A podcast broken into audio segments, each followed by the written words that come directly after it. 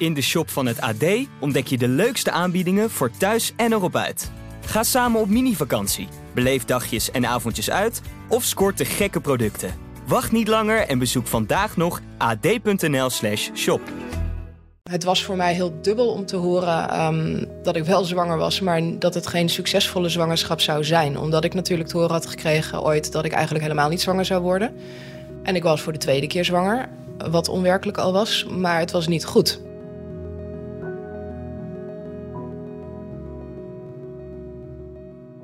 De kans dat Corina ooit zwanger zou worden was nihil.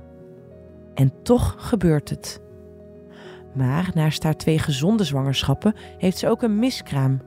Iets waar ze aanvankelijk niet te lang bij stilstaat. Ja, achteraf denk je, je bent ook eigenlijk niet goed bij je hoofd. Waarom moet dat allemaal gewoon doorgaan? In Miskraammonologen, een podcast van Ouders van Nu, het AD en de regionale dagbladen, vertelt Corina haar verhaal. Sinds ze midden twintig is, zijn Corina's menstruaties ongelooflijk pijnlijk. Ze bezoekt de ene arts naar de andere, maar niemand neemt haar klachten serieus. Ze zeiden allemaal van, nou joh, meid, hoort erbij. Hè? Neem een pilletje, een kruik op de bank. Lekker vroeg naar bed, komt wel goed.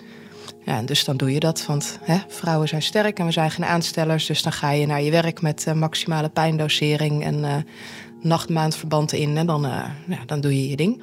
Maar dan proberen Corina en haar man kinderen te krijgen. Dat lukt niet. Jaar na jaar. Haar huisarts krijgt wel een vermoeden en stuurt haar door voor verder onderzoek naar een aandoening met de naam endometriose. Endometriose, het zijn verklevingen. Um, die kunnen eigenlijk overal in je buik voorkomen, maar die kunnen ook daardoor um, een heleboel verschillende symptomen geven. Maar pijn bij menstruatie, dat is een grote, grote rode vlag en um, nou ja, niet makkelijk zwanger kunnen worden. Corina krijgt een kijkoperatie. En nog terwijl ze in het bed terug wordt gereden naar haar kamer, hoort ze wat er aan de hand is.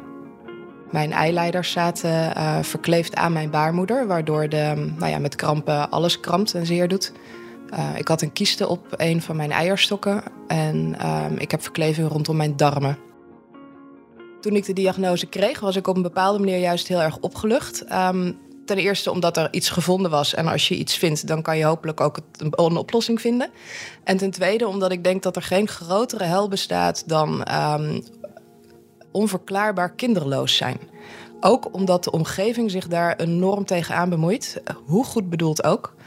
Maar ik heb adviezen gekregen als um, hou op met foliumzuur slikken, want hè, je bent er veel te obsessief mee bezig. En ach joh, je moet gewoon lekker een wijntje drinken of op vakantie gaan en dan komt het vanzelf. En misschien heb je nog een, een uh, les te leren in het leven voordat je eraan toe bent. Of uh, je moet uh, glutenvrij gaan leven. En nou ja, weet je, het zal best dat het voor sommigen af en toe helpt. Maar als je constant eigenlijk alleen maar goed bedoelde adviezen krijgt, terwijl je naar de beste specialisten in ziekenhuizen loopt en die ook hun schouders ophalen, ja, dan ben je op een gegeven moment gewoon heel erg blij en opgelucht dat er gewoon een hele duidelijke oorzaak was. Alleen werd me er ook bij verteld dat ik uh, misschien 10% kans nog had op kinderen. En dat, uh, ja, dat was wel uh, even slikken natuurlijk.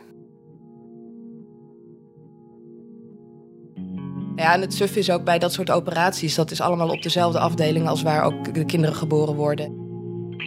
Je hoort kinderen op de gang huilen en moeders hier rondlopen. En jij zit dan met uh, het nieuws van een diagnose en niet wetende wat je toekomst gaat zijn. Het heftigste dat me ook verteld werd, dat ik um, eerst drie maanden lang soort van kunstmatig in de overgang moest. Met een vrij zware, vrij zware medicatie. Dus ineens zat ik samen met mijn collega's van uh, 55 te wapperen van de opvliegers. En kom je in een hele andere wereld terecht. Maar ja, zelf wil je kinderen. Je wil niet helemaal niet drie maanden in de overgang zitten. En na die drie maanden krijg je hormonen de andere kant op. Want dan moet alles gekickstart worden en zo snel mogelijk. Dus dan vlieg je mentaal weer de andere kant op. Het is een heel groot medisch circus waar je in zit. Um, en je wordt op een bepaalde manier daarin geleefd. Um, ja, dus dat, is, dat heeft op alle facetten van je leven heeft dat gewoon um, gevolgen. Je hebt als vrouw een paar rollen in de maatschappij. Um, tenminste, vanuit de maatschappij gezien.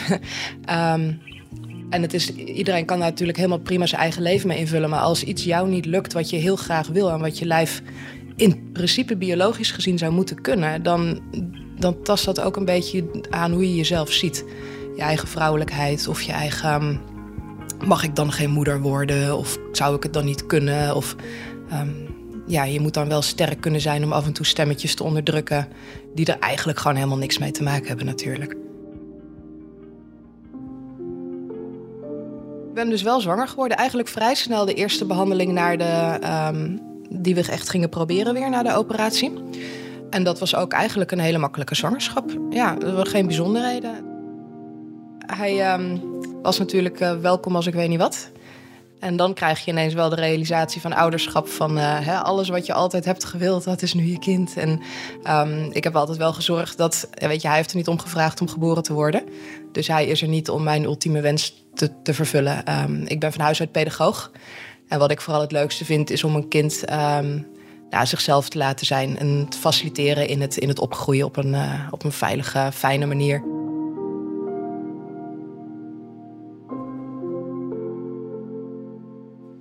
Vanwege endometriose moet ik of zwanger zijn of ik moet um, aan de pil.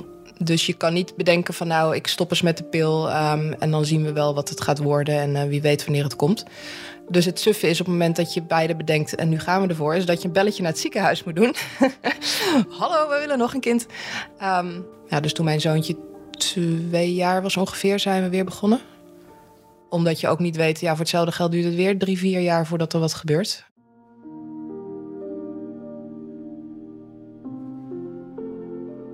Alleen was het bij ons zo dat na de tweede behandeling ik weer zwanger was. Dus die 10% die ze me helemaal in het begin hadden verteld qua kansen op, uh, op zwangerschap, um, bleken eigenlijk wel heel erg goed uh, uit te vallen voor mij. Dus ik was weer zwanger, ja. Ja, dan heb je wat vriendinnen van wat is dit? En gewoon alweer. En um, ja, heel bizar. Dat je eentje hebt, dat voelt al echt al als de koning te rijk. Um, en dan nog een zwangerschap, dat is heel bizar. We hadden met zeven weken hadden we een echo. Mijn man was mee, we waren met z'n tweetjes. Mijn zoontje was op de opvang. We hadden een hele aardige arts. En die was aan het kijken en die... Uh, ja, ja, je bent zwanger. En je ziet er kijken en je, je, mag altijd meekijken op het scherm. Dus inmiddels weet je na jaren van zo'n traject ook wel een beetje waar je kijken moet.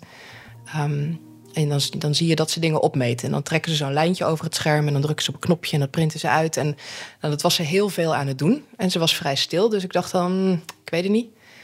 En toen ging ze hartactiviteit zoeken, want die begint rond de zes à zeven weken. En dat zie je dan uh, op het scherm als een klein knipperende pixel. Het stelt niet heel veel voor. Het is een heel klein knipperend lampje. Je kan het volgens mij ook niet eens horen nog uh, rond die tijd. En dat was aan het opmeten en het doen. En toen zei ze van ja, je bent zwanger, maar... En toen kwam de maar, um, de, er was al een groeiachterstand uh, met zeven weken. En dat is echt, um, nou ja, niet best. Uh, en het hartje klopte alleen traag. En nou ja, dat is niet goed. Dus dat, uh, nou ja, dan, dan, kleed je je weer aan en dan ga je zitten. En dan is het gesprek dus nou ja, anders dan je gehoopt had.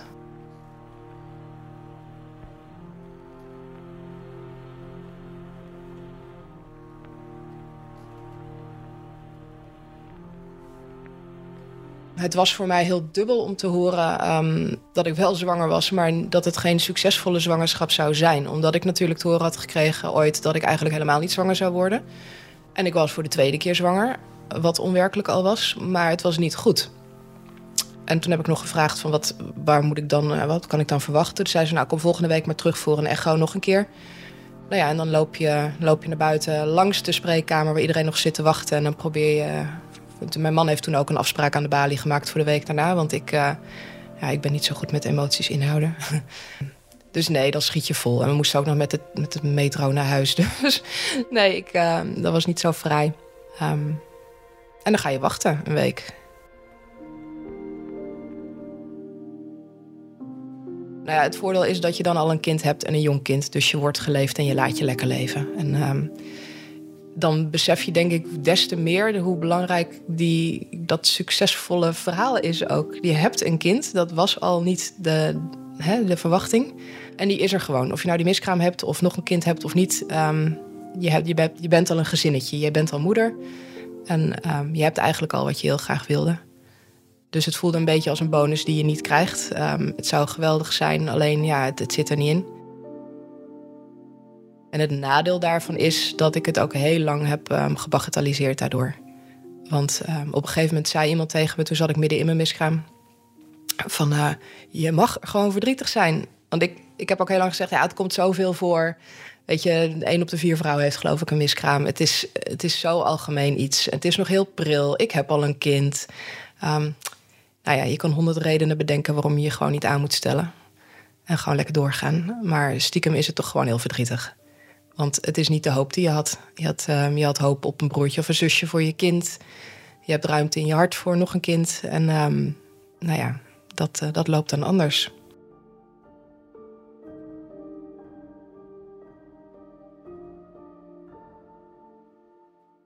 Dus ik heb het een beetje maar uh, over me heen laten komen. En wel met lood in mijn schoenen natuurlijk naar die afspraak.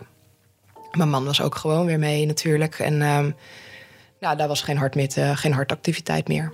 Um, nee, en dan word je eigenlijk voor drie keuzes gesteld. Of um, je gaat naar huis en je wacht totdat je lichaam zelf ook realiseert dat het niet zwanger is en het zelf afstoot. Maar dat kan weken duren.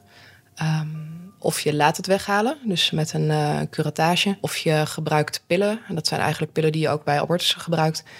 Die breng je in en dan, nou, dan gaat je baarmoeder heel erg krampen en dan komt het eruit. En ik heb voor die laatste optie gekozen omdat ik... Um, nou, ik, ik zag het niet echt zitten om er heel lang mee rond te lopen. Ook omdat ik het nou gewoon achter de rug wilde hebben. Het was klaar en uh, ik wilde er klaar mee zijn. En ik vond de medische setting daaromheen niet zo prettig. Dus ik wilde het gewoon lekker thuis uh, op mijn eigen gemakje kunnen doen. Dus ik heb voor pillen gekozen. Ik heb wel tijdens de miskraam gekeken of ik iets zag wat ik kon herkennen. Maar uh, dat, dat was niet het geval. Um, ik kreeg ook na de rand pas helaas de tip om een vergiet in de wc te zetten. Want als je dan plast of je zit, uh, je zit met pijn op de wc, dan kan je echt alles opvangen. En ik heb geheid niet alles gezien. Um, en sommige vrouwen vinden het heel lastig, het idee dat je door het riool spoelt. Ik zelf heb er minder problemen mee in de zin van het gebied waar ik woon, dat uh, wordt uiteindelijk allemaal duinwater. En ik vind het stiekem dan wel mooi. Ik weet natuurlijk dat het helemaal niet zo werkt in de verwerkingsfabriek waar het eerst langs gaat. Maar ja, weet je, uiteindelijk gaat alles terug de natuur. En of dat nou via het riool gaat of via een grafje of wat dan ook, dat, ja, dat maakt voor mij persoonlijk ietsje minder uit. Zeker omdat ik niks herkenbaars heb gezien het is niet iets wat je nog had kunnen vasthouden en knuffelen. Weet je, dat is. Uh, je verliest op dat moment echt je dromen en je hoop. Dat is het meer dan dat je. Sowieso verliest in een zwangerschap. Je kent je, je kind nog niet. Je hebt geen band, je hebt geen dagelijkse gewoontes, geen grapjes samen. Je hebt een heleboel dingen eigenlijk niet. En dat is wat je zo graag wel wil. Um, dus je neemt meer afscheid van een idee en van een droom dan van een heel concreet persoon op dat moment hadden we nog wat verbouwingen in het huis. En die heb ik ook gewoon soort van door laten gaan. Dus ik heb uh, met bouwvakkers staan praten... terwijl ik eigenlijk uh, me goed stond te houden vanwege de krampen. Want ja, die afspraak stond al en dat uurtje kan dan best. En ja, achteraf denk je, je bent ook eigenlijk niet goed bij je hoofd. Waarom moet dat allemaal gewoon doorgaan? Voor mezelf wilde ik gewoon ook bewijzen dat ik het gewoon aankon. En niet eens heel bewust, maar gewoon dat je denkt... nou, ik ben niet ziek, ziek. Het is gewoon een heftige menstruatie en we gaan gewoon door... En, um, ja, achteraf zou ik misschien mezelf wel iets meer tijd daarmee gunnen.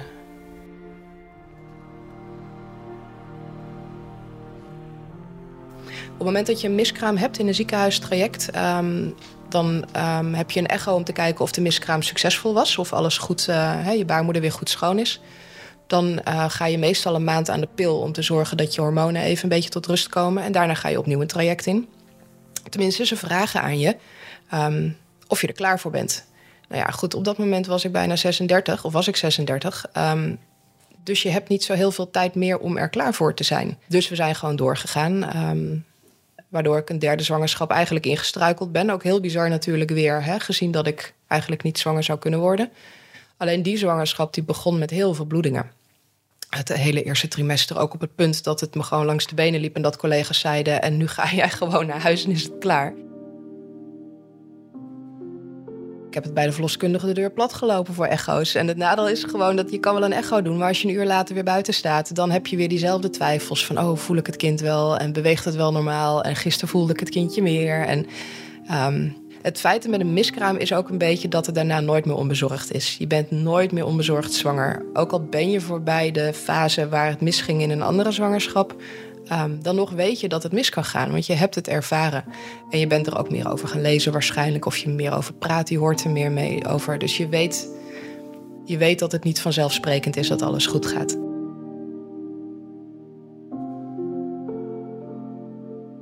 Ik heb dus nu twee levende kinderen en we zijn nu ook wel echt gewoon klaar en, en heel gelukkig met hoe het nu is. Ehm, en ik ben onlangs overspannen geweest. En ik denk dat dat een beetje een inhaalslag is geweest van nou, bijna acht jaar aan hormonale behandelingen, ziekenhuistrajecten, uh, doorgaan, doorgaan, doorgaan. Je moet ook gelukkig zijn van jezelf, want je hebt de kinderen die je zo graag wilde. Um, dus je zit dan op de bank en ik genoot ook echt nog wel, maar ik merkte ook vaak dat het me gewoon een beetje veel werd qua prikkels. Um, zijn natuurlijk drukke leeftijd, drie en zes jaar. Uh, daarnaast had je nog werk, maar ook corona kwam er bovenop. Dus je moest en juf zijn en je moest werken. Ik denk dat ik toen een beetje een inhaalslag kreeg van alles wat daarvoor gebeurd was.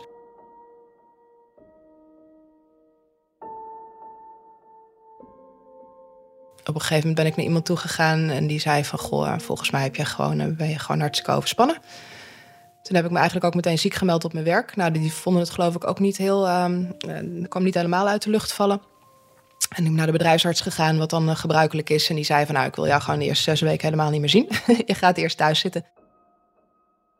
Toen kwam er zo moeheid over me heen dat uh, mijn man echt een tijdje s'avonds heeft gekookt. En dan ging ik op bed liggen en dan kwam ik alleen nog naar beneden om te eten. En dan ging ik weer naar boven. En dat heb ik eigenlijk een week of twee gedaan. Eigenlijk alsof je ziek bent. Maar ja, goed, dan je laat alles een beetje de revue passeren. En ik denk dat je dan pas de tijd ook neemt om alles eigenlijk een plekje te geven. Alles even langs laten lopen, even mogen voelen wat je voelt. Uh, nou ja, en ook gewoon waarderen de kinderen die je hebt. En dat het ook niet allemaal perfect hoeft te gaan. En kijk, het nadeel vond ik als je zo ontzettend graag moeder wil worden. En wat ik al eerder zei, de kinderen vragen er niet zelf om om geboren te worden. Heb ik ook de neiging om te moeten zorgen voor mezelf dat ze het heel erg leuk en heel erg goed hebben. En ik wil van mezelf toch wel graag dingen goed doen. Dus ik heb door die overspannenheid ook wel een beetje moeten leren dat het allemaal niet zo perfect hoeft. Ik ben heel bewust dat ik drie zwangerschappen heb gehad. Ik zeg ook vaak bewust, ik heb twee gezonde kinderen of ik heb twee levende kinderen.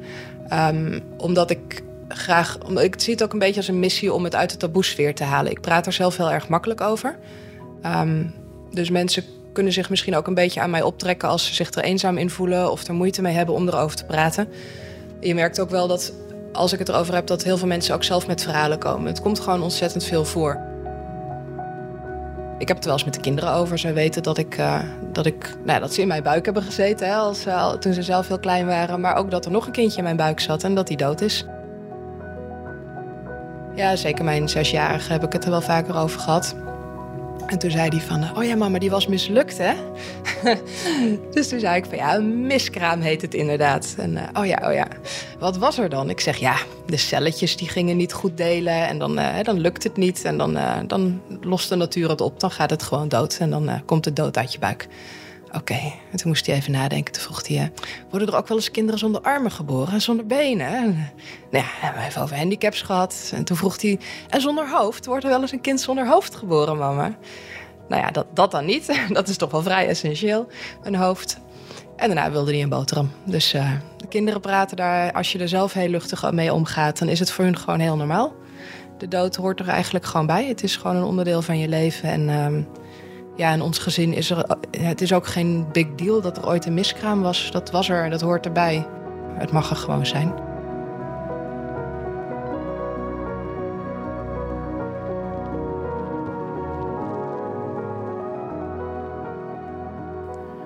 Je luisterde naar het verhaal van Corina in de podcast Miskraammonologen van Ouders van Nu, het AD en de regionale dagbladen. Ik dank Corina, Mirjam van Krij van Miskraambegeleiding Nederland en alle anderen die hun verhaal met me deelden voor deze podcast. Je vindt de andere afleveringen op oudersvannu.nl, ad.nl/slash podcast en de sites van de regionale dagbladen. Mijn naam is René van Heteren en eindredactie voor deze podcast wordt gedaan door Kevin Goes.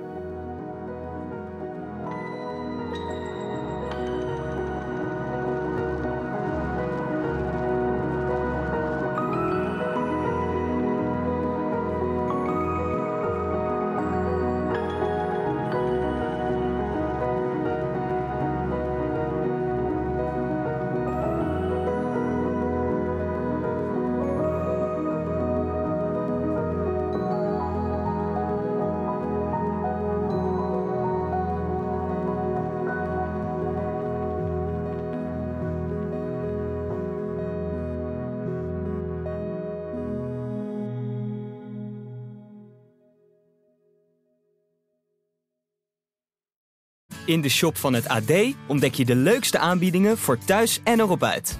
Ga samen op mini-vakantie, beleef dagjes en avondjes uit of scoort de gekke producten. Wacht niet langer en bezoek vandaag nog ad.nl/shop.